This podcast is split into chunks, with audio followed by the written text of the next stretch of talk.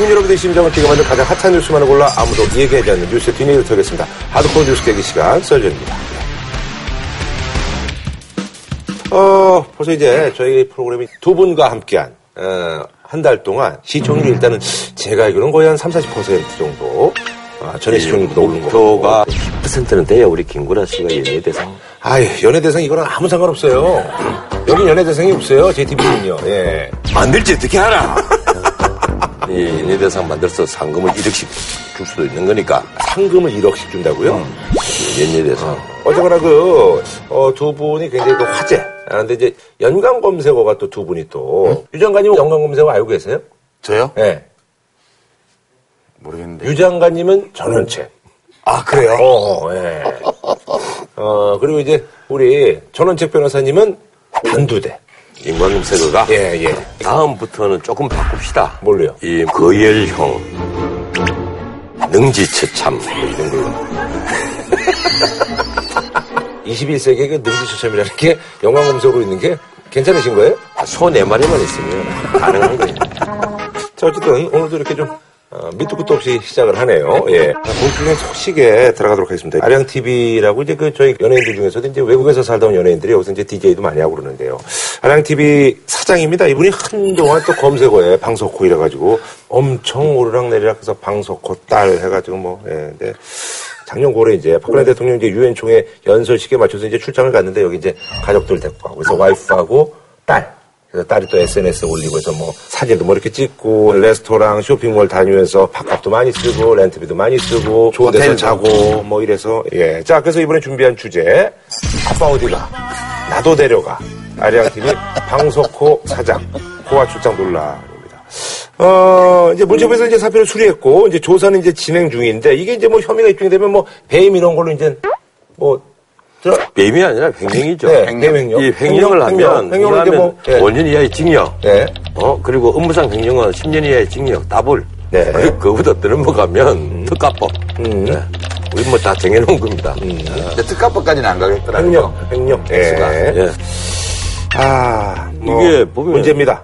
이 문서에 적힌 내용이 다 엉터리거든요. 예. 이 멀쩡한 유엔 주자의 대사 이름 적어놔서 나 그 사람하고 같이 밥 먹었다 그거요. 예. 어. 소위 이제 이- 이건 사문서 위조도 아니고 뭐라고 해야 될지 모르겠어요. 공문서 아니에요? 아, 이거 공공기관이니까. 아, 공공기관이라도 공기관은 아니니까. 아, 그렇지. 예, 사문서겠죠. 그런데 사문서 내용이 잘못된 것은 뭐라 허위 기재라고 표시 허위 기재죠. 기재인데 위조는 아니죠. 사문서 표시 기재 죄가 없거든요. 없어요? 예, 공문서 표시 기재는 있지만. 근데 하나 좀 물어봅시다. 이 철갑상어 먹어봤어요? 철갑상어 알? 아니, 그 저는 음식에 들어간 거 시커먼 거는 뭐 먹어봤는데, 제가 뭐 이렇게 대놓고 그건 먹지는 못해봤어요. 저는 티스푼의 절반 먹어본 적 있어요. 한 20년 전에. 이, 이게 뭐 그렇게 비싸요? 이 그게- 113만 원? 그 호텔 레스토랑이라는 데서 그게 압도적으로 제일 비싼 메뉴예요. 근데 왜 이런 걸 공적인 돈으로 먹느냐는 거예요. 내가 또 이 방송 들으면 또 여러 공기업에 계신 분들 화를 내실지 모르겠지만 과거에 한국 수리군자력 같은 경우에 1년 동안 카드로 쓰는 돈이 100억이 훨씬 넘는단 말이에요. 지금은 안 그래요. 그뿐입니까? 한국 석유공사 하비스 광고 하러 갈 때 처음부터 비즈니스 타고 다 다녔어요. 난 왜 이런지 모르겠어요. 난 외국 갈 때 비즈니스 1등석 타본 적이 없습니다, 내가. 저는 그냥 무릎 꼿꼿이 세워서 가거든요. 아니, 고- 항공사 직원이 그냥 업그레이드 해줘가지고. 그건 그래가 권력을 갖고 있으니까. 아니, 때 업그레이드는요. 시원하고 나오잖아. 났어요. 24년, 잠깐만. 예. 국회의원은 무조건 1등석 아니에요. 아니에요, 아니에요. 아니에요. 국회의원도 휴장 갈 때 다 1등석 타는데. 비즈니스 타고 가요. 거의 50개에서 70개 팀들이 나가는데 최소한 비즈니스. 예, 아니면 비즈니스 다 타요. 1등석이야. 이 전부 우리 국민 세금이란 말이에요. 그래서 이 장부를 제대로 그 한번 뒤지면 기가 막힙니다. 그 보고서를 보면 이미 2년 전의 얘기인데 뭐 법사위에서는 미얀마 어, 법문화 탐방하러 미얀마하고 인도네시아 가는데 아, 미얀마에 탐방할 법이 어디 있다고? 이슬람 법문화 탐방 이슬람? 예. 장관하고 예, 커피타임 두 분밖에 없어요. 그러면 나머지 시간을 뭘 했느냐는 거예요. 나 이런 거 보면 정말 화가 나요. 저는 한 번도 안 가봤어요. 내가 올 단두대라고 하- 얘기하는 이유가 있습니다. 아, 저는 단두대 해- 보내지만 저는 한 번도 안 갔어요. 아니, 5년 아니. 아니, 글쎄. 음, 우리가 이 공적인 기관에 있는 사람들이 쓰는 돈은요. 이건 국민의 돈이란 말이에요. 근데 이걸 물 쓰듯이 쓰는 거예요. 진짜 공직자들은 이제 조심해야 돼요. 네. 그러니까 이제 장관들이 출장을 갈 때 보면 네. first class를 끊어요. 네. 그래서 제가 아, 이거 너무 비싼데 비즈니스만 하면 안 되냐 이렇게 물어봤더니 음.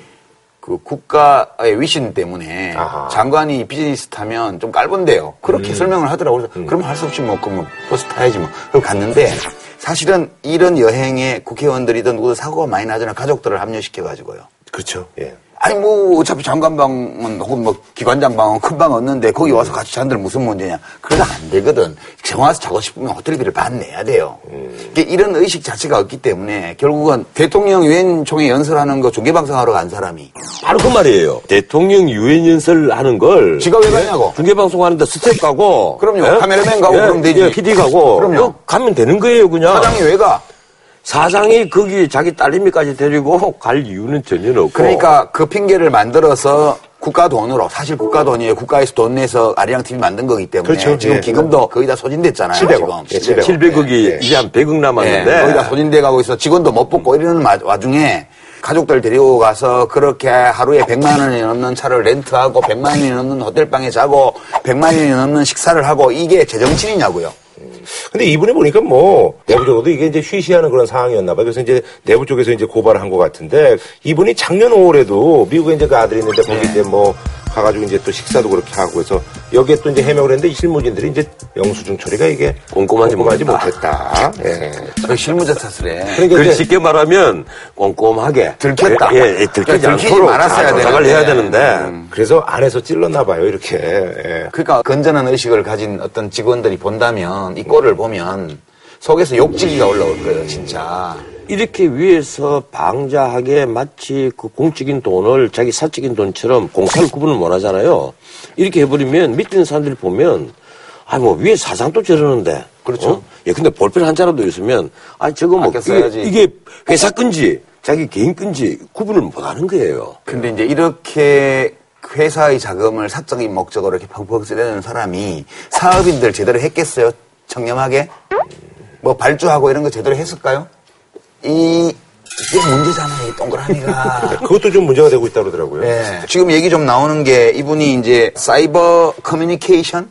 네. 이게 법학 전공한 분이 활동은 커뮤니케이션 쪽으로 했고 그것도 사이버 커뮤니케이션 학회 회장을 했어요. 근데 아리랑 TV 사장을 맡고 나서 자기가 이제 이 회장을 하던 학회 회원들을 사업 심의하는 위원회에 왕 넣어놓고 쉽게 말하면 패밀리네. 예, 그 자기 패밀리를 구축해 놓고 몇억 원짜리 사업 하는데 훨씬 더 비싼 값으로 응찰한 회사한테 이걸 줬다는 거 아니에요. 심사도 더 점수도 나쁜데 음, 그래서 이제 문체부에서 이제 그 해외 출장 전반에 관련해서 이제 뭐 조사를 할 예정이라고 하니까 아, 이거는 검찰에서 바로 수사해야지. 이거는 무슨 문화체육부에서 무슨 감사를 하고 그래요. 나는 한번 이랬으면 좋겠어. 어느 딱 다음 대통령이 딱 등장하잖아요. 취임을 하면 그리고 취임식 이후에 첫 번째 조치로 자 오늘까지 모든 어떤 부패를 다 자백을 해라. 하면 신고기가 예, 눈 감을게. 우리 다 눈 감고 사회적 합의하자. 대신 오늘부터는 우리 정말 청렴하자. 그 될까요? 어? 안 되겠죠. 해봤잖아. 왜 이렇게 약- 약해지셨어요? 그렇게 될 아. 벌써 네. 됐지. 아니 근데 방 사장 딸이 그 SNS 이제 올린 그 사진 이런 것 때문에 문제가 됐었는데 SNS 얘기가 나왔으니까 얘기인데 기획재정부에서 제안한 그 술자리 예절 요것도 이제 뭐 논란이 됐는데 요즘 사회적 분위기하고 너무나 다른 거죠. 뭐 못 먹더라도 그래도 웬만하면 첫 잔은 좀 마셨으면 좋겠다. 나는 이제 뭐 그렇게까지 해석하고 싶진 않은데 네. 술이 많이 팔릴수록 기재부는 돈을 많이 벌어요. 아 그렇구나. 참. 수세가 예, 다 예, 그렇겠네. 사실 지금 정부 부처 사이에도 이 참 부당한 관계가 많아요. 기획재정부가 술 매상 때문에 돈을. 많이 벌어요. 주세 때문에. 그렇다고 해서 이렇게 쓰겠습니까? 그래가지고 술을 많이 팔아가지고 사- 국민들이 술을 많이 마셔갖고 알코올 중독이 생기잖아. 그럼 알코올 중독 걸린 사람은 보건복지부가 담당해야 돼. 그렇지. 이런 법이 어디가 있어 세상에. 그래놓고 기재부는 보건복지부 보고 니네 맨날 돈만 쓰냐? 그리고 이렇게 얘기를 한단 말이야. 다 죽고 묘지에 가면 안행부가 이제 다 정리하죠. 아니 그러니까 기재부가 돈 벌어서 거기서 병난 사람들을 보건복지부가 담당하는데 돈 좀 달라 그러면 니네는 돈을 쓰기만 하냐고 타박을 해요. 나빠. 근데 참 복지부 장관 했잖아요. 근데 그거 한번 물어봅시다. 왜 담배만 건강정진기금 붙여 술을 왜 안 붙였어요? 그게 이제 예전에 한 그때 장관하고 그때 담배 피웠잖아. 그때 왜 해보려고 안 그랬는데 네. 500원 그때 붙였는데 500원 서민들이 마시는 게 소주랑 뭐 담배인데 담배 붙이는 걸로도 차서 술까지 하냐 이 그 지금 집권당에 계신 분들이 너무 완강히 반대를 하셔가지고 그런데 이게. 근데 이분들이 잡, 잡더니 2,000원 올려버리더라고요 이 담배가 있잖아요. 1,500원. 폐암이라든가 이런 거와 인과관계가 법정에서 증명된 게 없어요. 이 우리가 통계적으로 이제 추론을 내거든요. 결과를 내요. 근데 술은 입증이 돼. 세상의 모든 강력 범죄 절반이 술 먹고 함- 합니다. 절반 이상이 술과 관계돼 예, 있어요 살인, 강도, 강간, 뭐 상해, 뭐 전부 다. 자동차 사고까지. 어, 그러면 이 사회적 비용이 엄청난 거야 이게. 그러니까 그럼 뭐한 이거 몇천 원 받자는 얘기예요? 소주 한 병에 5만 원. 그럼 너 술 잘 먹겠어요? 그럼 식당에서 어떻게 하겠습니까? 7만 원 받겠지 식당에서는. 어, 그러면 또 밀주가 또 성행하겠죠. 그렇지 단감 없이 예, 예. 그러니까 이제 어려운 거야 뭐 아시는 분이니까. 자, 뭐, 뭐, 이쯤에서 이제 마무리 짓는 아 걸로. 진짜 이게 예. 술 이거 예. 기재부 이거 진짜 왜 맺히신 게 많으신가 봐요. 술을 마시기 싫으면 한 잔 더 마시지 보세요. 맙시다 이렇게 해야지 어, 아니, 나는 근데 아리랑 TV가 이게 무슨 망신이냐고. 예, 상어 철간 먹었다 이래서. 그게 맛있었을까요? 진짜 먹으면서 맛있으니까 먹었겠죠. 맛있다. 난, 난 아직 안 먹어봤으니까 먹었다. 몰라. 그때는 뭐 엄청 맛있게 드셨겠죠. 아니 자기 돈으로 먹으면 맛있겠지 나는 솔직히 말해서 라면이 맛있고 짜장면이 맛있고 부대찌개가 맛있는 요새는 사람이 짬뽕이 대세예요 그래요. 짬뽕 예, 한번 드셔보세요. 아 예. 드셔보세요 자, 일단 말이죠. 한 주간 가장 뜨거웠던 화제의 말을 살펴보는 시간입니다. Weekly 썰전 레전드 발언에서 Weekly 썰레발. 어, 일본 정부가 한일 위안부 합의 내용을 뒤집는 공식 입장을 유엔 기구에 제출한 사실 밝혀져서 어, 파장이 일고 있습니다. 유엔 본부에 열리는 여성차별 철폐위원회에 제출한 답변서에 한 글귀를 저희가 나왔습니다. 그 위안부 강제 연행의 증거가 발견되지 않았다. 아, 작년 아주 그 떠들썩하게 했던 지난 12월 28일 날 있었던 그 한일 어, 양국 간의 어떤 그 합의였나요? 그 당시 합의라고 할 수 있었나요? 합의죠. 합의인데 예. 합의문 자체가 예. 없죠 예. 합의문 자체는 없는 그런데 대통령과 저쪽에 아베 신조 총리가 통화를 해서 서로 간에 확인을 했으니까. 음. 구두 합의 구도 합의. 예. 예. 어, 사실 이제 그때 이제 뭐 여러 가지 이제 그 정부 쪽에서 얘기하는 것 중에 하나가 사실 이제 군의 어떤 그런 관여된, 관계성, 예. 예, 관계성을 인정하는 게 어떻게 보면 큰 성과라고 이렇게 인정 안 한 거죠. 일본 외무부 장관이 발표했던 군의 관여하에 이런 것은 어떤 의미냐 하면 그냥 민간 업자가 모집해 와서 군이 이걸 묵인해 줬다라는 예, 묵인하고 그냥 군이 고객 노릇을 했다. 그게 관여됐다는 뜻이에요. 아하. 이게 원래 그 일본 정부가 그전에 고노다마나 이런 데에서 좀 여러 문서 기록을 인정을 했던 그런 데서 더 옛날로 돌아간 거죠. 아.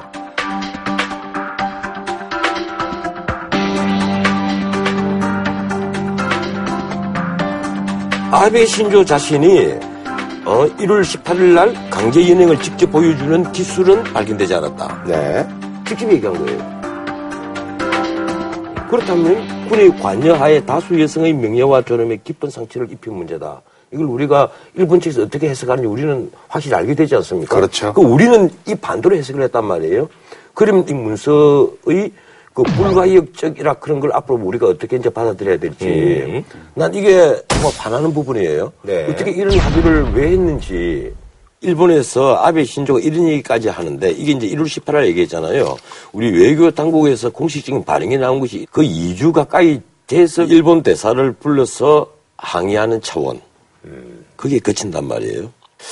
이 우리 외교 당국에서 좀 더 강하게 나가거나 이 예컨대 군의 관여하에 그 부분에 대해서 명확히 다시 그 해석을 내려서 동의하느냐 안 하느냐 따져야죠. 이게 불가역적이라는 게 붙어 있기 때문에 더 그렇습니다. 네.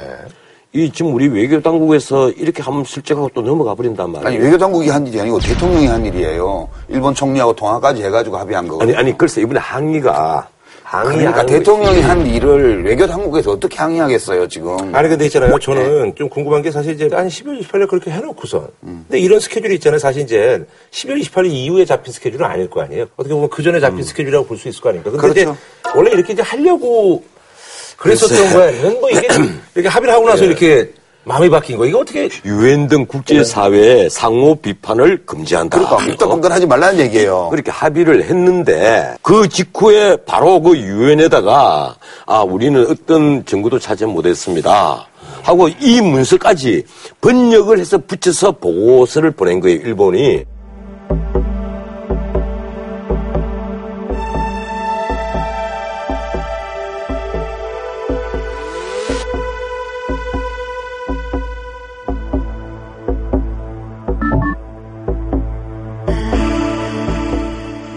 근데 우리 외교 당국의 기자들이 물었어요. 그럼 우리는 어떻게 할 겁니까? 물으니까 우리가 그 유엔에 어떻게 그 조치를 할 어떤 메커니즘도 가, 지고 있지 않다. 이 답변이 돌아왔단 말이에요. 그럼 이것도 뒤통수 맞은 합의가 아니겠느냐? 그냥 간단히 이거는 무시하면 돼요. 10억엔 받지 말고 문서가 있는 것도 아니고 조약을 맺은 것도 아니고 저쪽이 지금 신의에 어긋나는 행동을 했으니 뭐 예, 어떤 일을 어떤 하면 돼요. 아. 그게 가장 좋은 방법은 방법이에요. 근데 사실 이제 뭐 정부 측에서는 그렇게 할 수는 없는 상황이잖아요. 아니 이제 저쪽에 아베 총리하고 여기 박근혜 대통령 있는 동안에는 뭐 없던 일로 못 하겠죠. 그러나 다음 정부가 이 양국 외교장관들의 발표문에 구속을 받아야 될 그런 국제법적 근거는 하나도 없습니다. 나는 근데 아베 신조를 이게 믿지 않는 게요. 아베 신조는 731이라 하는 숫자가 찍혀가 있는 비행기에 올라서 엄지손가락을 내밀면서 미소를 지은 사람이에요. 네. 이731 부대에서 가장 피해를 많이 입은 사람이 중국 사람과 우리나라 사람입니다. 이 생체 실험을 한 부대였는데 아베 신조가 731이 의미하는 게 뭔지를 몰랐을 리가 전혀 없단 말이에요. 그리고 최소한 일본이 문명국이라면 자기 자신들의 그 죄과에 대해서 부끄러운 줄 안다면 731은 기피 숫자입니다. 절대 어떤 경우에도 사용해서는 안 될 숫자인데도 이게 나중에 이제 항해가 들어오고 하니까 우연이었다 이렇게 표현을 하는 거예요. 이 그래서 나는 아베 신조는 굉장히 이 악의적이다. 이 악의가 우리 법률 용어로는 뭔가 하면 알고도 하는 것을 악이라고 합니다. 그렇죠. 예, 악의적이다. 이 일본 정부가 유엔에 보낸 답변서 문장 네. 군위안부 강제 연행의 증거가 발견되지 않았다. 이건 이제 번역기가 필요하죠. 음. 이게 제대로 번역을 하면 네. 일본 정부는 군 위안부 강제 연행의 증거를 발견하지 않았다. 음. 그렇게 해석해야죠. 다 있는데 안 보는 거예요. 그런데 네. 일본이 참 이게 눈 감고 아웅하는 부분이 많아요. 1982년도에 요시다 세이지가 강제 연행을 인정하는 증언을 책으로도 냈단 말이에요. 이 사람이 누군가 하면 당시에 동문 부장입니다. 그 시몬의 새끼 그 군층의 동문 부장으로서 제주도에 직접 와가지고 제주도에 강제징용 사를 뽑아가고 그리고 제주도에 있는. 여성들을 잡아가고 어. 위안부로 공급을 했다는 것을 네네네. 직접 증언을 한 사람이에요. 아하. 그래서 아사히 신문이 여기에 대해서 당시에 이제 기사를 다 쓰고 했는데 네네.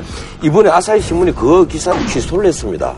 이게 어허. 증거가 없다 이래서 이러니까 일본은 민관은이 합치가 돼서 역사를 은이, 언. 왜곡하고 있단 말이에요. 민관은. 네. 이번 유엔에 보낸 답변도 그 문서가 발견 안 됐다는 거예요. 그러니까 일본 사람들은 지금 문서가 없다는 주장을 하는 겁니다. 이제 위안부 할머니들 직접 피해자의 증언도 증언. 있고, 이렇게 이제 뭐 그다음에 이제 특정 지역의 동원 책임자의 증언도 예. 있었는데 이건 다 말이고 말은 가치가 없고 문서가 있어야 된다는 거예요. 근데 패전할 때 이 관련 문서를 우기는 게 그거군요. 네, 문서를 싹 다 불태워버린 거예요. 근데 문서가 없지 않으면 없지 않아요. 고노다마가 1993년에 나왔고, 네. 그로부터 3년 후에 일본 경찰대학교에서 옛날 일본 전쟁 때 내무성 자료가 네네. 발견이 됐어요. 그게 어떤 내용이 나오냐면 샹하이에 있는 일본 총영사관 경찰국장이 나가사키 현의 그 경찰국장한테 공문서를 보내요. 모집해서 샹하이에 있는 군부대까지 보내는 여자들을 데리고 오는데 협조해 주라고요. 그 다음에 이제 일본 내무부에서 이 의뢰를 받은 민간 업자들이 여자들을 모으러 막 다닐 거 아니에요. 네네. 다니면서 어, 우리가 군에서 특명을 받았다. 황군을 위무하기 위해서 여자들 여자들 모집하고 있다. 뭐 월급은 얼마 주고 뭐 성, 성금을 얼마 주고 몇 년 동안 하고 이런 걸 해서 여자들을 막 모은 거예요. 그리고 그 과정에서 인신매매가 일어나니까 경찰국에서 내무부로 보고가 간 거예요. 이, 이상한 범죄자 조직이 지금 날뛰고 있다. 아. 그래서 나가사키 경찰국에서 단속을 한 거예요. 아. 그러니까 이 황군의 사업이 시장을 받았잖아. 그 나중에 이 문서가 왔다 갔다 해가지고 문제가 다 해결이 돼서 여자들을 모아서 갔어요. 이런 기록이 경찰 대학에서 발굴된 내무성 문서에 나오니까 그 다음에 작년에 8월 달에 중국 정부가 헤이룽성에서 발굴된 문서도 있었어요. 거기 보면 만주국 문서인데요. 여기서 일본군이 그 만주국 어느 지방에 군위안소를 열어, 열어서 조선 여자들 수십 명을 데리고 와서 위안부 역할을 하게 했다. 이게 그 문서 번호까지 다 나와요, 이게. 그리고 그 당시 일본군 대장 이런, 그 다음에 뭐 이 위안소 문 열었던 시간, 문 닫은 시간, 이것까지 기록이 다 나오는데 이런 걸 일체 인정을 안 하는 거예요, 지금. 아니 그것보다 더한 정언이 우리 위안부 할머니들이 정언이에요. 아니, 이건 문서, 문서. 예, 문, 문서죠. 아, 자기들이 말은 필요 없고 문서만 직접 중요하다고 자기가 그러니까. 강제적으로 끌려갔고 그래서 성노예로 생활을 했고 이분들이 그럼 다 거짓말 한다는 얘기입니까? 그렇게 주장하는 예, 거죠, 예, 아베는. 그, 그러니까 그, 제가 예. 발견하지 못했다가 아니고 발견하지 않았다고 예, 그, 그, 그게 예측하는 정확한 게 겁니다. 그리고, 거죠. 예. 근데 문제는, 이 우리가 그 일본의 어떤 말, 행동에 대해서 늘 그때마다 분노를 하거든요. 하고 어떤 조치도 제대로 취하지 못하니까 그것이 무한 반복되면서 계속 수위가 높아가는 거예요. 독도 문제만 해도 항상 그렇습니다. 지금 가- 가령 3월 달에 일본 교과서 뭐 지도 요령서까지 나오면 그게 또 포함 될 거예요. 그리고 6월 달에는 이제 국방 백서가 나옵니다. 6월 초에. 거기 보면 또 일본 입장에서 독도는 우리가 수복해야 할 땅. 그렇겠죠. 이렇게 들어간단 말이에요. 우리도 대마도를 수복해야 될 땅 이렇게 예, 교과서에 나오면 3년 안 전에? 거기 들어갔을 때 우리가 얼마나 흥분을 했습니까? 그런데 뭐 작년, 재작년은 이제 조용해요. 이뭐 일본 국방부에서 의뢰에 그래 들어가는구나. 사실 일본이 독도가 자기들 땅이라고 우기는 어떤 근거보다는 방금 말씀하신 대로 우리가 가령 세종대왕 때 이 자료들을 쭉 찾아보면요. 대마도가 우리 땅이라는 증거가 훨씬 더 많습니다. 예. 그건 임진왜란 그렇죠. 때까지는 이 사실은 대마도 사는 주민들도 한국에 복속되어 있다고 거의 다 생각을 했던 거예요. 그 왕실에 조공도 예. 넣고 다 했죠. 일본은 그 풍신수길이가 거기 대마도를 거류장 정도로 생각을 했거든요. 한국으로 건너오는데 아니 그 우리 땅으로 하자는 게 아니고 분이나니까 얘기하는 거지 내가 좀 진지하게 얘기하는 건 아니에요. 아니, 나는 정말 좀 빼앗고 싶어, 대마도. 아, 예. 대마도 빼앗으면요. 얼마나 좋은가 하면 부산과 대마도 사이 한 55km 되거든요. 그럼 어떻게 저기 전 변호사님이 주소지를 좀 옮기면 안 돼요? 아니 그게 아니고 나한테 대통령실을 주면 돼. 나는 간단하게 대마도 접수할 겁니다. 대마도 우리 땅이라고 보고하고 어, 일본하고 이제 공식적으로 한판 붙어야지. 저는 근데 참 이해가 안 가는 게 아니 이렇게 될 걸 모르고 그러면 알았을 거 아니에요? 그- 일본에서 근성을 뭐라고 부릅니까? 곤조라고 부르거든요. 예. 일본식. 진을 표현대로 하면 곤조예요 이게. 그럴 걸 알면서도 그냥 작년에 그렇게 이제 합의를 했던 거예요. 예. 그건 그건 대통령에게 물어봐야죠. 어, 그거는 왜 그런가면요. 이게 대통령은 썰전에 안 나오시니까 최소한 이 국제 정착에 대해서 기본적인 지식만 갖고 있어도 이 일본의 행동 태양을 너무 잘 알거든요. 그럼 지금 우리가 대통령을 디스하시는 거예요 지금? 아니 대통령도 아셨을 거예요. 나 알고도 했다? 예, 알았을 건데 미국 때문에 어쩔 수 없었다. 지금 사실은 대통령에게 정말 필요한 것은 국가 안보란 말이에요. 한미일 공조고. 그래서 어떤 불가피한 측면이 있었지 않겠느냐. 내가 지금 대통령 의무하는 게 아닙니다. 네네네. 지금 사실은 이게 우리가 이만큼 까면 대통령이 엄청 까는 거거든요. 그런데 별로 안 갔는데 아, 이게 잘못했다고 깔 만큼 깐 것이 이 정도 가지고 뭘 현실 외교에서는 어쩔 수가 없는. 아니 그런 불가피한 측면이 있었을 건데 내가 대통령 같았으면 아니, 이러지는 그거다. 않았을 것이다. 내가 오바마한테 전화를 걸어서 고함을 지르더라도 이런 짓은 안 하죠. 어? 왜 나한테 이런, 시- 이런 거 해서 압력을 자꾸 넣느냐. 일본이 공식적으로 강제적으로 동원한 걸 깊이 인정을 하고 아베가 최소한 우리나라 소녀상에 와서 무릎 꿇어 앉아서 제자담 해라. 그러면 우리 국민들이 분노는 어, 사그라들 것이다. 아니 미국 정부 관리가 와서 한국 정부 관리한테 이래라 저래라 안 하거든요. 아, 못하죠, 그거는. 그렇게 안 해요. 근데 뭐 왜 오바마한테 전화를 왜 해요? 자기가 아, 판단하고. 각국의 역학 관계라는 게 그렇지 않지 않습니까? 북한이라는 애들이 저렇게 계속해서 어, 미사일 손달는 저러죠 이러니까 우리로서는 어쨌든 안보는 미국에 의존을 해야 되는데 미국은 계속해서 동북아에서 발 빌려 그러죠. 어? 방법이 없단 말이에요. 아니 그럼 이거 해주면 미국이 발 안 빼고 그럼 이거 안 해주면 발 빼요? 어떻든 협조를 해야 될 부분이 있으니까 이제 그렇게 되겠지. 아니 내가 지금 청와대 없는데 왜 자꾸 나한테 그래? 아니 지금 말씀하시는 게 그렇잖아요. 아니 그럼 저기 뭐 앞으로 이제 뭐 그러면 어떻게 전개가 될 것 같으세요? 이제 일단 재단을 못 만들잖아요. 여기 재단을 한국 정부가 만들고 한국에서 만들고 거기다 돈을 주기로 한 건데 근데 지금 이런 분위기도 재단을 뭐, 뭐 만들지 못하고 이거 할머니들이 우선 네. 거부하시고 재단을 뭐 대통령 혼자 만들든가 그러면 아니 기본적으로 지금 합의 위반이에요. 근데 외교부는 이제 아니, 지금 합의 위반이라고 단정 지을 수는 없다라고. 아니 근데 깊이 뉘우치고 어 반성한다. 그런데 하나도 반성 안 하잖아요. 반성 안 하면 합의 위반이지. 아, 옛날에 우리 고등학교 때 뭐 잘못하면 반성문 쓰잖아요. 그죠? 방금 담배 피우다 걸려갖고 한 대 얻어맞고 반성문 썼는데. 반성문 써놓고 네? 나와서 홧김에 또 이- 피는 거지. 이 아니, 양말 속에 다시 담배가 숨어 있더라. 그러면 선생이 가만히 있겠어요, 그냥? 네. 정학이야! 이러지. 또 마찬가지야. 아니, 그러니까 외교부는 근데 지금. 아, 외교부는 네, 그건 어쩔 수 자꾸 이렇게 말을 하면 외교부 장관이 곤란해요. 대통령이 일본 총리하고 통화해서 합의한 걸 지금 외교부 장관이 어떻게 나가서 이건 무효입니다라고 말을 해요. 다시 대통령이 이건 무효야 이렇게 얘기를 해야 그런데. 움직이는 거지. 그런데 사실은 장관은 대통령의 참모입니다. 이 대통령이 참모다 알 수 없잖아요. 그러면 연병세 장관이 다 알아서 준비를 해가지고 대통령이 브리핑을 하고, 그럼 대통령이 선택을 하는 거예요.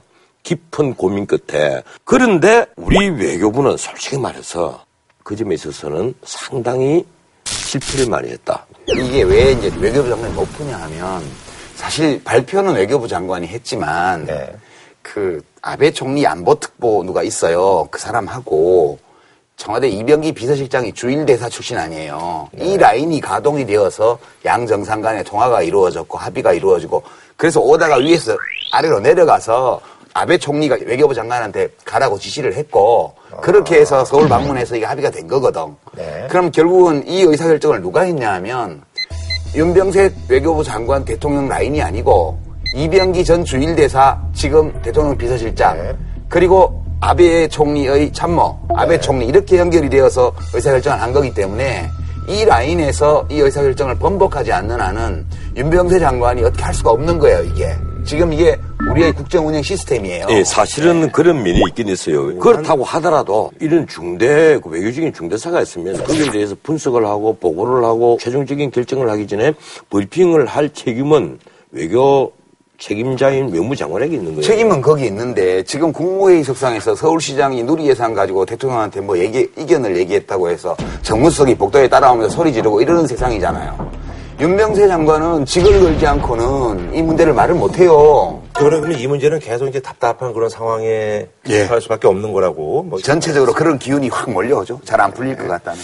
예. 자, 두 번째 설레발은요. 새누리당 이제 여성 최고위원이시죠. 이제 김을동 의원. 자, 2월 3일에 있었던 새누리당 여성 예비 후보자 대회에서 있었던 말입니다. 우리나라 정서상 여성이 똑똑한 척 하면 굉장히 밉상을 산다. 약간 모자란 듯한 표정을 짓는 게 한결 낫다고 생각한다.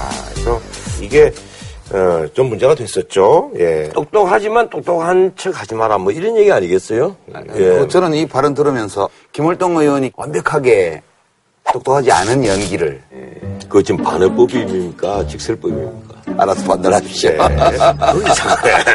총선 앞두고 이제 그 여성 후보자들한테 이제 소위 말하는 그 필승 방법을 이제 전수하는 자리였다고 하는데 근데 그분이 네. 지금 필성 방법을 전수를 할 위치에 있는 분이 아니에요. 그분은 이 국회의원에 출마를 해서 계속 떨어지시고 선거에서 사실은 그 승리한 것은 한 번입니다. 네. 현장에서 재선 삼선하신 분들이 꽤 있잖아요. 네. 우리 어 그런 분들을 모셔서 노하우를 전수를 받아야지. 그런데 이런 건 있어요. 대중은 자기들 대표를 뽑는데 자기보다 똑똑한 사람은 기대를 합니다. 가령 내가 유시민 장관의 투표를 할 적에는 유시민 장관이 내보다 똑똑하지 못하면 국회의원을 안 뽑죠. 똑똑해 보여야만 하는데 겸손하건 기대를 해요. 그리고 예 근데 이렇습니다. 다윗이 골리앗을 이기는 것을 기대를 해요. 예 근데 스포츠 게임도 마찬가지잖아요. 전혀 아무 관계가 없으면 약팀이 강팀을 이기는 것을 오히려 기대를 하고 박수를 친단 네네. 말이에요. 이 마찬가지 심리가 작용을 합니다. 선거라는 것을 하나의 게임으로 자꾸 이해를 하는 거예요. 가령 김월동 씨가 이런 얘기를 했습니다. 대중이 무슨 얘기를 하면 대들지 말고 네, 네, 네, 네 하라는 거거든요. 그리고 좀 모자란 듯이 똑똑한 척 하지 마라. 그러면 어? 사람들은 기분 나빠한다. 근데 네, 네, 네, 네 하고 이렇게 하면 무조건 아, 저 좋은 사람이다. 이래가지고 표가 많이 늘어난다. 근데 이제 김월동 의원의 발언은 논리학으로 보면 성급한 일반화의 오류 그렇게 말할 수 있을 것 같아요. 우선 본인이 지역구에 딱 한 번 당선됐잖아요. 여러 번 떨어졌잖아요. 그 전에 떨어졌을 때 왜 떨어졌고 이번에 왜 됐나 생각해 보니 아 이번엔 내가 좀 좀 안 똑똑해 보여서 됐나 보다. 그래서 한 번 이긴 선거에서 자기가 받은 느낌을 일반화한 거죠. 근데 사실은 그게 선거 이기는데 여러 요인이 있는데 상대가 누구냐, 지역구의 성격이 어떠냐, 그때 이슈가 뭐냐, 소속 정당의 지지율이 어떻게 되냐 이런 많은 변수가 개입되어서 선거 결과가 나오는 건데 오직 이 한 가지의 변수만을 가지고 설명을 하니 이 말을 진지하게 들으면 안 돼요. 아니 근데 이제 그 이런 얘기를 이제 하면은 요즘 같은 세상에 좀 문제가 많이 될 거라는 생각을 이 삼동영의 할머니는 그런 생각이 별로 없으신 거지. 좋은 취지로 얘기를 했겠지만 집권 여당에 네. 이 여성 최고위원으로서 하셔서는 안 될 얘기를 네. 골라서 하신 것 같다. 표현이 쉽게 말하면 정치 전략적인 면을 강조를 한 건데 사실은 그 최고위원쯤 되면 이 새누리당의 정체성이 어떻고 그렇지. 어, 그리고 선거를 할 때는 이런 이런 부분에 더 이슈 발등을 해달라. 그렇죠. 우리 국가의 과제가 뭔지도 얘기하고. 이런 얘기를 하는 것이 정도일 텐데 이좀 머릿속하게 보니까 복잡한 하지 마세요. 네네네 하고 하세요. 뭐 이런 얘기를 아주 열광을 하는 모습으로 나왔어요. 사석에서나 뭐 TV에는. 있을 법한 예. 그런 얘기를 그렇죠. 뭐라고 뭐 네. 굳이. 좋게 번역하면 예. 예. 나대지 말고 겸손해 보여라. 음. 그렇게 통역할 수 있는데 아니, 이게 이제 뭐 방송하는 사람들도 이제 그런 얘기도 이제 뭐 선후배들끼리 얘기를 하거든요. 어리숙하게 보이는 게 좋아. 그래야지 저기 동정도 받고 뭐 이런 얘기를 하거든요. 이렇게 뭐. 예, 빚 많은 예, 척하고. 예. 아니, 그건 아니고. 빚을 뭐 일부러 안 해좋게 해요. 아유. 아 그러면 출산하는 사람도 자꾸 없고 너무 없어 보이는 것도 그것도 안 좋아요. 근데 요번에 또 이제 그 김일동 의원님 얘기가 나왔으니까 얘기인데, 그 핵무장론을 뭐 얘기를 하셨더라고요. 근데 이제, 어, 우리 김일동 의원님의 말씀은 핵 개발을 우리가 이제 하지 못한다면 핵을 사야 된다. 근데 우리가 핵을. 어디 가면 사지? 예, 뭘 그런 게 있나요? 어. 제가 하나 예. 가르쳐 드릴게요. 예. 독일의 전례가 있어요. 아, 그래요? 네, 아. 독일이 동수도 거예요? 간에 네. 아주 참여하게 대립할 참여했을 때, 때. 독일도 우리도 핵개발하겠다. 어? 이렇게 나왔단 말이에요. 그러니까 미국이 제안을 합니다. 독일에게 핵무기를 배치를 해주고 우리가 관리를 하겠다 이러니까 독일이 그것은 안 됩니다. 당신이 관리할 거 우리가 어떻게 하느냐 음. 네. 이러니까 그때부터는 이제 비밀 문서로 들어가는데요. 많은 자료로 보면 이제 증거가 나와요. 독일에게 키를 줍니다. 음. 자, 우리가 처음에는 공동 관리 이러다가 줄게, 어, 줄게 제발 개발하지 마라. 이런데 그 이후에 저는 개인적으로 이런 판단을 해요. 독일은 아직도 그걸 갖고 있다. 그러니까 돈 주고 산 거예요, 그게? 예. 그런데 미국 정부도 부인을 하고 독일 정부도 부인을 하거든요. 근데 전 세계 군사 전문가들이 부인을 한데도 핵을 갖고 있다고 인정하는 나라가 대표적으로 이스라엘과 독일입니다. 그런 얘기가 있긴 한데 핵무기를 갖고 있으면 관리 비용이 들어가요. 들어가죠. 독일의 예산 회계 규정이나 의회의 예산 통제 내각제 국가잖아요. 음. 그걸로 볼 때 여야 간의 완전 합의가 없이는 유지가 안 돼요. 근데 그 녹색당이라는 존재가 예, 예. 그 완전 환경 반전 평화주의 단체인데 거기 또 만만치 않잖아요, 독일에서. 예. 그거 제가 볼 때는 뭐 한때 음. 그랬을 수는 있겠으나 지금 그렇게 믿기에는 그건 독일의 국가 시스템 전체의 신뢰성이 걸린 거라. 과연 그럴까요? 제가 알기로는 이 세계 군사 전략 그 연구지 같은 걸 보면 물음표를 물론 해놨어요. 아니, 만들려면 금방- 아니, 금방 만들죠. 아니, 독일은 한때 그 우라늄을 많이 보유한 나라였습니다. 아, 지금도 뭐 사용 해결료를 엄청나게 보관하고 있는 그런데 거예요. 그게 보면 10이라고 10기 관로하고 물음표 딱 때가 있는데 난 그게 뭘 의미하는지를 모르겠어요. 독일은 지금 원전도 2025년까지 다 예, 다 없애는. 그거는 이제 녹색당 때문에 그런 예. 만약 그러면 예. 그거는 사회민주당 강령의 정면 위배되는 거예요. 만약 이게 사실이면 예.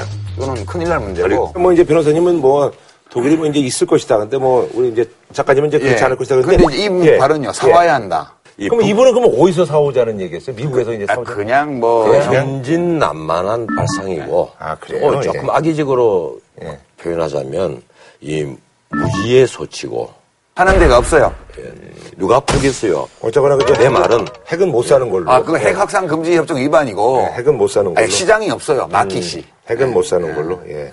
그러니까 답답하시니까 그냥 하신 얘기로 이제 받아들이면 집권당 최고위원이 예. 답답해서 하는 말치고는 좀 차라리 거시기 하죠. 차라리 그럴 것 같으면 이 자유권에 기해서 핵 개발을 하자는 결의안을 하나 국회에 제출하는 게 낫습니다. 네. 그 자체로 뉴스가 되고 이 중국이나 일본 같은 데도 영향을 미칠 테니까 네. 그리고 그만큼 하나의 압박이 됩니다. 알겠습니다. 자, 다음은요. 뭐 이것 때문에 지금 여당 쪽에서는 뭐 아주 발끈하고 있습니다만 또 근데 야당 쪽은 또 공을 또 많이 들였다고 그러더라고요. 예. 이른바 정윤회 문건 유출 사건의 배후로 지목됐던 조홍천 전 청와대 공직기강 비서관이 더불어민주당에 입당했습니다. 조전 비서관은 2014년 말 청와대 문건 유출 사건에 배우로 지목돼 기소됐습니다. 그러나 지난해 10월 1심에서 무죄를 선고받았고 항소심이 진행 중입니다.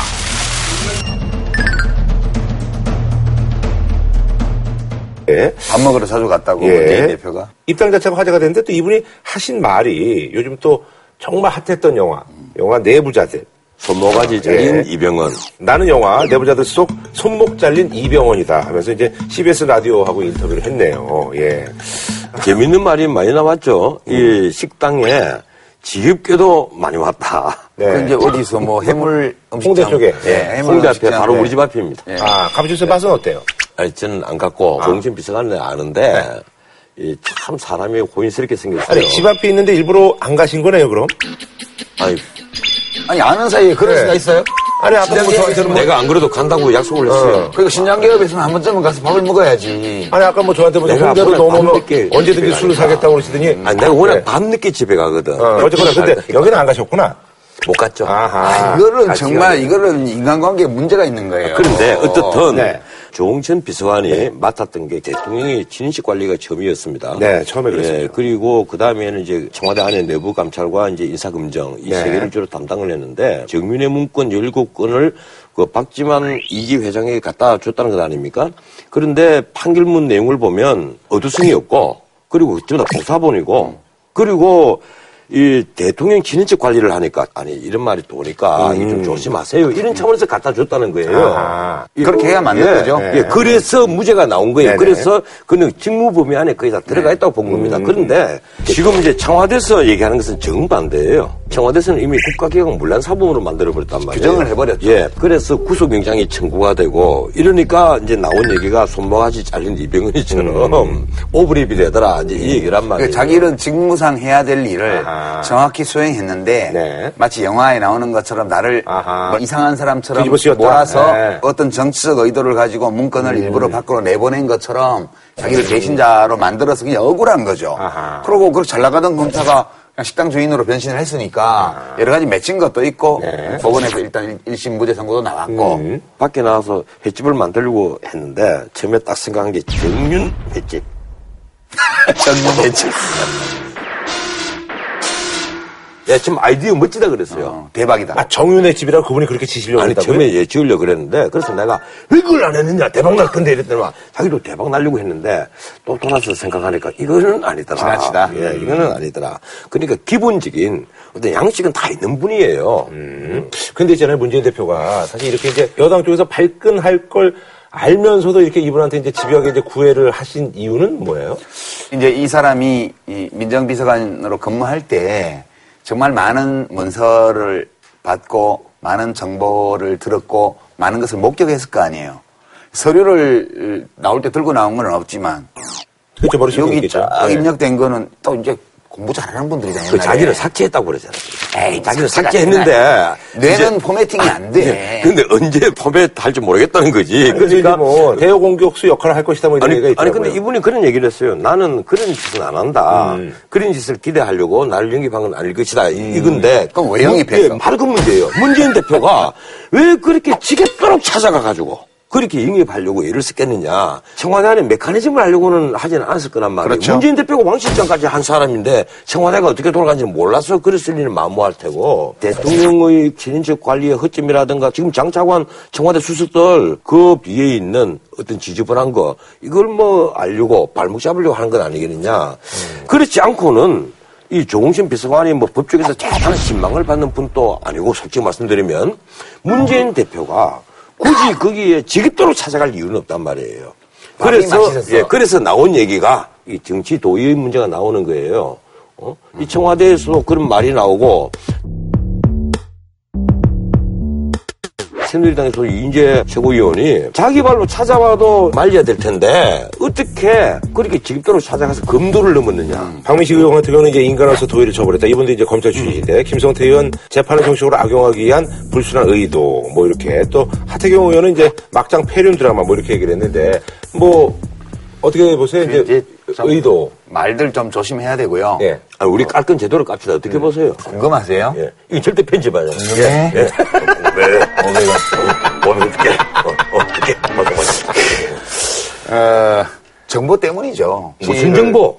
자기가 청와대에 근무하면서 지득한 사실, 정보, 여권의 어떤 권력 지형이라든가 이런 상황들에 대해서 잘 알기 때문에 영입한 거예요. 그게 아니면 뭘 영입을 해요? 글쎄 말이에요. 그렇다면. 일단 그렇고 예, 예. 그 점이 예, 있어요. 예. 그 점이 있는데 이- 결국 이제 이 조홍천 씨는 이거를 예, 밖에서 풀면 안 돼요. 그거는 안 되죠. 여러 법과 규정의 위반이에요. 네. 이렇게는 안 할 거예요.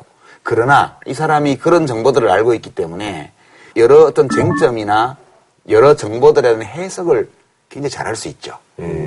그러니까 직접 내가 가진 정보를 뱉어내는 게 아니고 근데 내가 알고 있는 많은 정보를 토대로 해서 다른 사람들과는 정보를 다르게 해석할 수 있어요. 아하. 이제 이 점인데 이것은 공무상 지득한 김일의 누설이 아니에요. 물론 아니죠. 그래서 이제 지금 여권에서는 굉장히 걱정이 되나 봐요. 이 사람이 근데- 뭐 막 터뜨릴까봐. 아, 근데 터뜨리진 않겠지만 네. 아마 우리 유 장관 그 말씀처럼 그런 고차원적인 어? 어떤 그런 생각도 아니었을 거예요. 만약 제가 새누리당에 영입이 되면 소위 친노들의 동향 그거에 대한 해석을 아니지. 새누리당 정치인들이 아니지. 하는 아니, 것보다 아니, 뭔가 훨씬 잘할 수 있어요. 아, 아, 우리보다는 더 잘하지. 그런 거 있어요. 그런 거 있기 때문에 이거는 굉장히 가치가 있는 거예요. 정치에서는.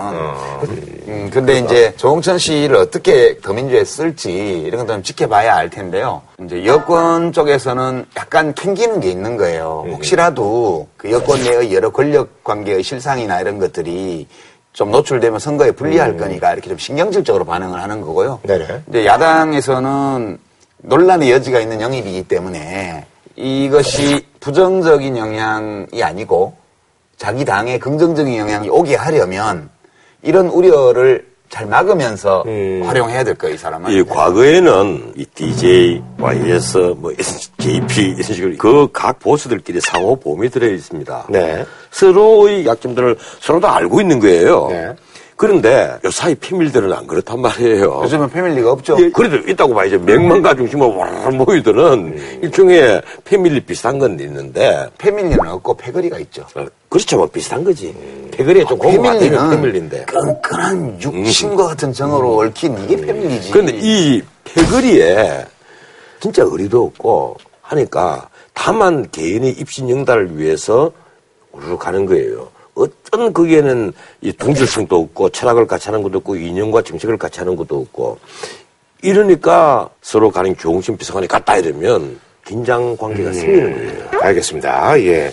자, 아, 안철수 대표가 이런 얘기를 했습니다. 본인을 샌더스다. 지난번엔 잡스라고 그러더니. 아, 진짜 박장대소 하시는 거예요? 이 샌더스가 정말 누군지 모르고 하는 소리입니다, 그건. 그래서 아, 이번에 준비한 주제 요거는 제가 제대로 할게요. 힐러리 꼴레리 예, 미 대선의 반전남 샌더스 열풍입니다. 뭐 이런 건 제가 해요. 70점. 그 힐러리가 꼴찌한다는 얘기예요. 예, 어, 그런 그냥 거. 놀리는 거죠. 힐러리 꼴레리 뭐 이렇게 놀리는 그, 거. 한번 해보세요, 아, 그럼. 연습 좀 하거나. 예. 헬러리 꼬레리 이렇게 해야지. 맨날 어떻게 연구가 되세요? 하면. 이 개그는 개그답게. 예. 그리고 정론은 정론답게. 네. 75세 버니 샌더스 후보가 민주당 샌더스 후보가 버니 샌더스 후보는 0.4%포인트 차의 격전을 펼쳤습니다. 뉴햄프셔주 프라이머리에서 압승을 거뒀습니다. 버니 샌더스 후보가 태풍의 눈으로 주목받고 있습니다. beginning of a political revolution. And now it's on to Nevada, South Carolina, and beyond. 버니 샌더스는 사회민주주의자예요. 그래서 본인 스스로 그렇게 얘기를 본인이 스스로 뭐라고 얘기하는 건 democratic socialist, 민주적 사회주의자다 네. 이렇게 얘기를 하거든요. 노동자가 기업을 인수하도록 해주겠다. 응? 월가에 한판 붙자. 네, 그리고. 이 동일 노동, 동일 임금. 남녀. 예? 예, 반드시 동일하게 하겠다. 거기다가 시간당 최저임금을 15달러 이상을 하겠다. 어, 거기다가 결정적으로 하나 딱 터뜨립니다. 무상 등록금. 예, 미국의 대학 등록금이 사립대학이 얼마나 비싸요. 엄청 비싸죠, 예. 무상 등록금을 하겠다. 그래, 이걸 다 계산하니까 1년에 한 1,몇백 조가 드는 거예요. 1,500조가. 이러니까 미국 워싱턴 포스트. 워싱턴 포스트는 사실은 우파 신문도 아니고 좌파 신문도 아닌데 약간 정부 비판적인, 권력 비판적인 신문이란 말이에요. 이 워싱턴 포스트에서 지금 이 사람이 제정신이냐. 상상할 수 없는 이상한 철학을 갖고 왔다. 김무성 대표 표현을 쓰면 악마의 속삭임 정도가 아니라 악마의 외침 이 정도 되면 아니, 근데 저기 안철수 대표는 왜 그렇게 그냥 얹은 거예요? 아, 그냥? 그 정치하는 사람들은 뭐 그냥 잘 나가는 얹은 사람 있으면 그다 붙이는 거예요. 근데 거예요. 예. 본인도 알아요? 그러니까 자기랑 뭐 전혀 다른 길을 거는 걸? 모르지. 그걸 우리는 모르지. 예. 알면 했겠어요. 샌더스가 누군지 알면. 예, 예. 사람들이 모르리라고 예. 생각하고 알아도 할 수도 있죠. 예. 그러니까 샌더스는 수십 년, 30년 넘게 무소속으로 정치를 하는 사람인데 이상 뭐저 뭐 교수도 하고 영화 배우도 했다고 그러니까 아주 미국 이력이- 정치 역사의 가장 긴 기간 동안 무소속이었던 하원 의원이에요, 이 예. 사람이. 아, 예. 오. 근데 대통령 선거에 도전하기 위해서 민주당에 입당한 사람이에요. 음. 그러니까 안철수 대표는 여기 있다가 대권 도전하러 나간 사람이에요. 음. 다르죠. 아, 그 재밌네. 네. 어. 그리고 버니 썬더스는 민주당에 입당해서 민주당을 왼쪽으로 끌고 가고 있어요. 진보 쪽으로. 엄청나게 왼쪽이죠. 그것도. 그런데 안철수 의원은 오른쪽으로 야권을 끌고 가는 사람이 노선이 달라요. 그 다음에 제 버니 샌더스는 거의 지지율 제로에서 출발해서 50%로 가고 있습니다. 근데 안철수 의원은 안타깝게도 한때 이렇게 있던 분이 지금 이렇게 내려가고 있어. 개인적인 가정적 배경도 달라요. 버니 샌더스는 굉장히 가족 사적으로 불행한 집안에서 난 사람이에요. 이 사람이 폴란드계인데요. 그 아버지가 폴란드에서 이민 와서 막 장사하고 이렇게 살았던 유대인이에요. 근데 아버지 혈육들은 폴란드에 그냥 있다가 홀로코스트로 다 죽었어요. 다 죽었어요. 정치에 관심을 가지기 시작한 것도 어릴 때 히틀러가 저지른 죄악 때문에 자기 친척들이 다 죽는 그런 것 때문에 관심을 가졌고 그리고 방 두 개짜리 월세 아파트에 살았어 어릴 때. 그 가난하게 자라는 동안에 이 사회 악, 불평등 이런 거에 대한 문제의식을 가진 사람이고요. 그 다음에 대학 다닐 때 데모하다 잡혀간 적도 있고요. 그거는 그대와 비슷하네. 그리고 선거를 처음에 네 번 떨어졌어. 네. 정치 입문하자마자 근데 득표율이 1%대, 2%대 아. 제일 많이 받았을 때가 6% 받은 게 제일 많이 받은 거야. 네 번 떨어졌어. 네. 그러고 나서 시장, 시장 몇 되고, 번 하고, 어. 그다음에 하원 의원 하고, 그다음 상원 의원 하고, 이제 대통령 선까지 왔는데 정치를 무려 50년을 한 사람이에요. 그런데 지금 문제는 이제 그 힐러리 클린턴이 묘하게 됐어요. 대학생들 중심으로 젊은이들에게 지금 막 바람이 부니까 가입하고 막 난리가 났더라고요. 예, 걔들이 지금 샌더스에게 모금액이 2천만 달러가 들어왔어요. 엄청- 1월에만. 예, 엄청난 돈이 갑자기 그전에는 뭐 들어온 게 별로 없었는데 바람이 갑자기 커지니까 그 돈이 몰리니까 또 이제. 이 지금 당장 여론조사를 하면 뉴햄프셔는 뭐 진짜 힐러리가 그러더라고요. 압도적으로 예. 패하고 있단 말이에요. 예. 예. 어? 그래서 예. 지금 미국 뉴욕 타임스를 예. 들려서 뭐라고 표현한가 하면 비주류의 반란이다. 음. 이런 타이틀을 붙이는 거예요. 그러니까 버니 샌더스는 지금 어떤 상황이냐면 우리나라로 치면 더민주의 대, 선 후보 경선에 정의당 심상정, 노회찬 이런 사람 중에 하나가 뛰어들어서 돌풍을 일으켜서 뭐 원래 더민주에 몇십 년 동안 해왔던 어떤 후보와 막 50대 50으로 네네네. 게임을 하는 어. 이런 양상으로 생각하시면 돼요. 음. 근데 이제 아이오하고 뉴햄프셔가 거의 이제 풍향계인데 그럼 이렇게 되면 이 사람은 본선가면 좀 어떻게 승리 가능성이 있어요? 아, 아직은 모르죠. 아직은 몰라요. 왜냐하면 이제 지금 뜨고 있는 과정이기 네. 때문에 아이오와 코커스는 코커스도 이게 네. 당원대회, 네. 당원대회. 일반인들이 오는 게 아니고 네. 민주당의 당원들이 와서 네. 하루 종일 토론을 해요. 네, 네. 누구를 지지할지에 대해서. 그런 다음에 두 후보 깃발을 세워놓고 당원들이 와 헤쳐 모여 해서 그 머릿수를 헤아려서 계산하는 거예요. 네.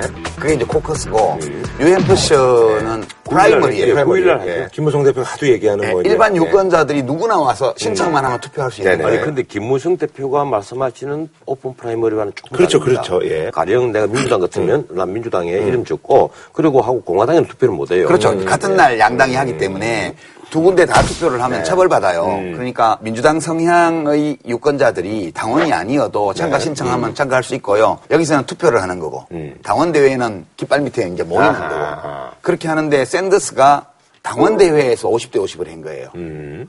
근데 프라이머리 그러니까 예비 선거로 가면 네. 뉴햄프셔에서는 압승할 거라는 예측이 음. 지금 네, 나와 있는 거죠. 그런데 이제 미국만 하더라도 민주당이 오히려 공화당보다는요.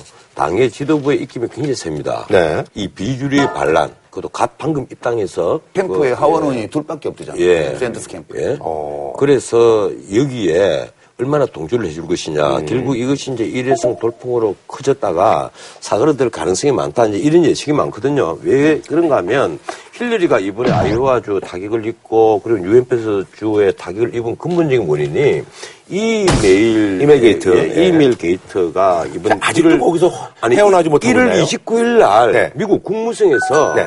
이 개인 이메일에 국가. 일급 기밀을 썼다고 네. 일종의 폭로성으로 보고서가 나와버린 거예요. 네네네. 이러니까 이 여파가 이제 가라앉으면 아하. 예. 그 중간 결과가 나올 것 같아요. 아니 그래서 힐러리가 이제 당선에 이제 경험, 뭐 퍼스트레이디도 오래 했고 국무장관도 오래 했고, 근데 샌더스는 이제 그 날카로운 판단력. 근데 두 분을 보셨을 때 이제 경험, 판단력. 어느 쪽을 그 대통령의 덕목으로 이제 어, 쳤을 때 높게 평가하십니까? 나는 지금까지 내가 딱 보기로는 힐러리가 그나마 검증된 후보가 아니겠느냐. 아하. 그래도 힐러리가 무엇보다도 국무장관으로서 4년 동안 좋은 평가를 받은 사람이거든요. 네. 거기다 힐러리가 사실은 미국에서도 진보주의자 중에서 상당히 급진 좌파적인 성향을 많이 많이 드러냅니다. 이번에 약간 저 이제 샌더스 때문에 약간 또 예, 의식적으로. 그랬다는 얘기가 있던데. 이번에도 자기가 신들색이 열받으니까 자 내가 이런 이런 정책을 냈다. 이건, 이건 뭔가 하면 동일노동 동일임금 그리고 여성부대 그다음에 미국은 LGBT 있잖아요. LGBT 성소수자들. 예, 네. 예.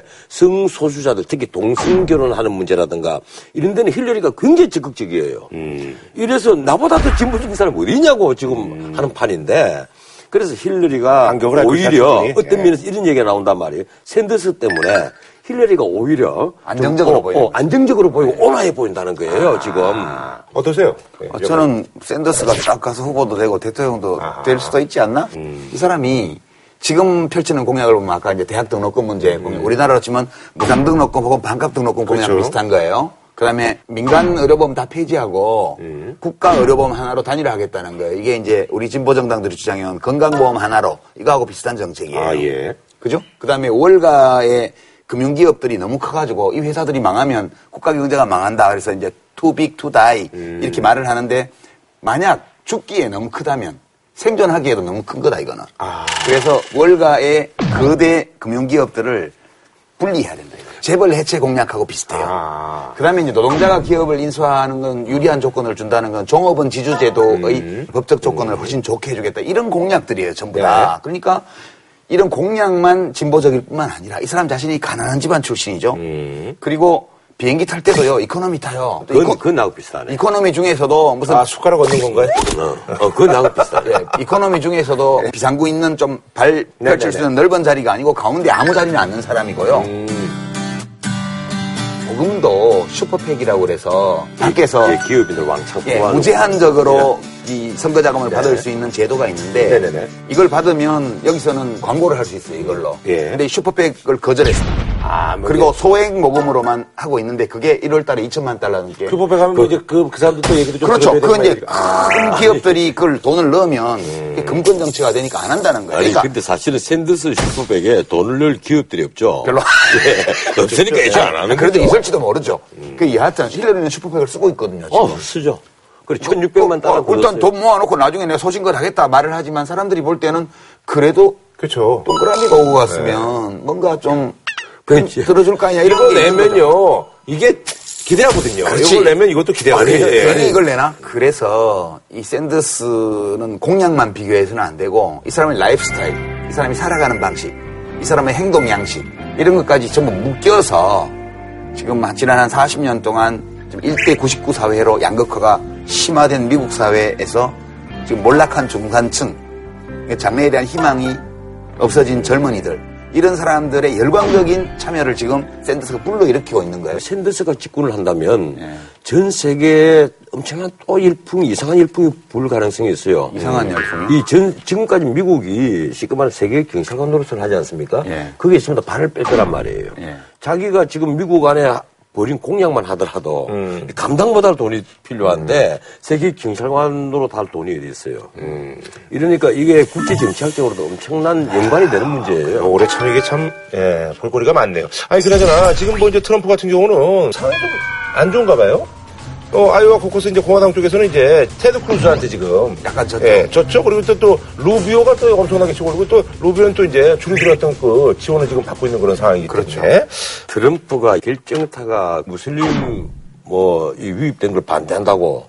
그, 사실 미국의 무슬림 인구가 아, 예. 한 200만 밖에 안 돼요. 큰 숫자가 아닌데도 왜 이게 문제가 되는가 하면 종교 차별, 이 종교와 정치와 연결시키는 걸 보수자들이 굉장히 싫어합니다. 그게 계속 영향을 미치는 거예요. 거기다가 이분이 어느 정도로 얘기를 심하게 하는가 하면 이 뉴욕 거리에서 어, 권총으로 사람을 때려 죽여도 내 편 안 깎인다는 식으로 where I could stand in the middle of Fifth Avenue and shoot somebody and I wouldn't lose any voters, okay? It's like incredible. 이런 식의 막말조차도 하고 그 힐러리에게도 막말을 한단 말이에요 트럼프가 아무리 정치 무상이지만 우리 식으로 말하면 샌더스한테는 또라이라 그래. 우리가 보기엔 지가 또라이인데. 그래서 그래도 혹시 트럼프가 대통령 되면 그거 번역이 나와주시면 어떡해 아, 그건 누가 영문, 해주겠어. 영문가 나왔거든 참 이게 아, 또라이를 영어로 예. 번역하면 어떻게 돼요? 라틴어는 뭐예요? 또라이? 아, 정말 그거 할줄 몰랐네. 믿어 믿어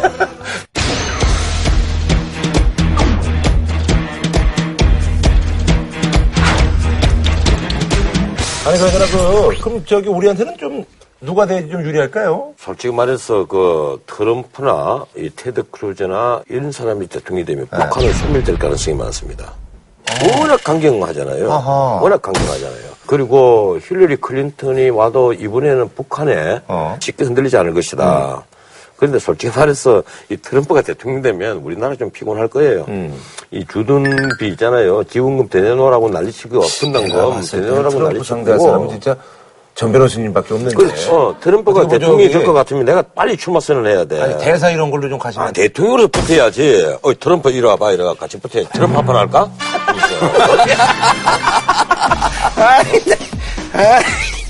그럼 대통령이라고 트럼프 난리 상대할. 사람은 진짜 전 변호사님밖에 없는데. 그렇죠. 어, 트럼프가 대통령이? 될 것 같으면 내가 빨리 출마 선언해야 돼. 아니 대사 이런 걸로 좀 가시면 아, 대통령으로 붙어야지. 어, 트럼프 이리 와봐. 이래가 같이 붙어. 트럼프 한판 할까?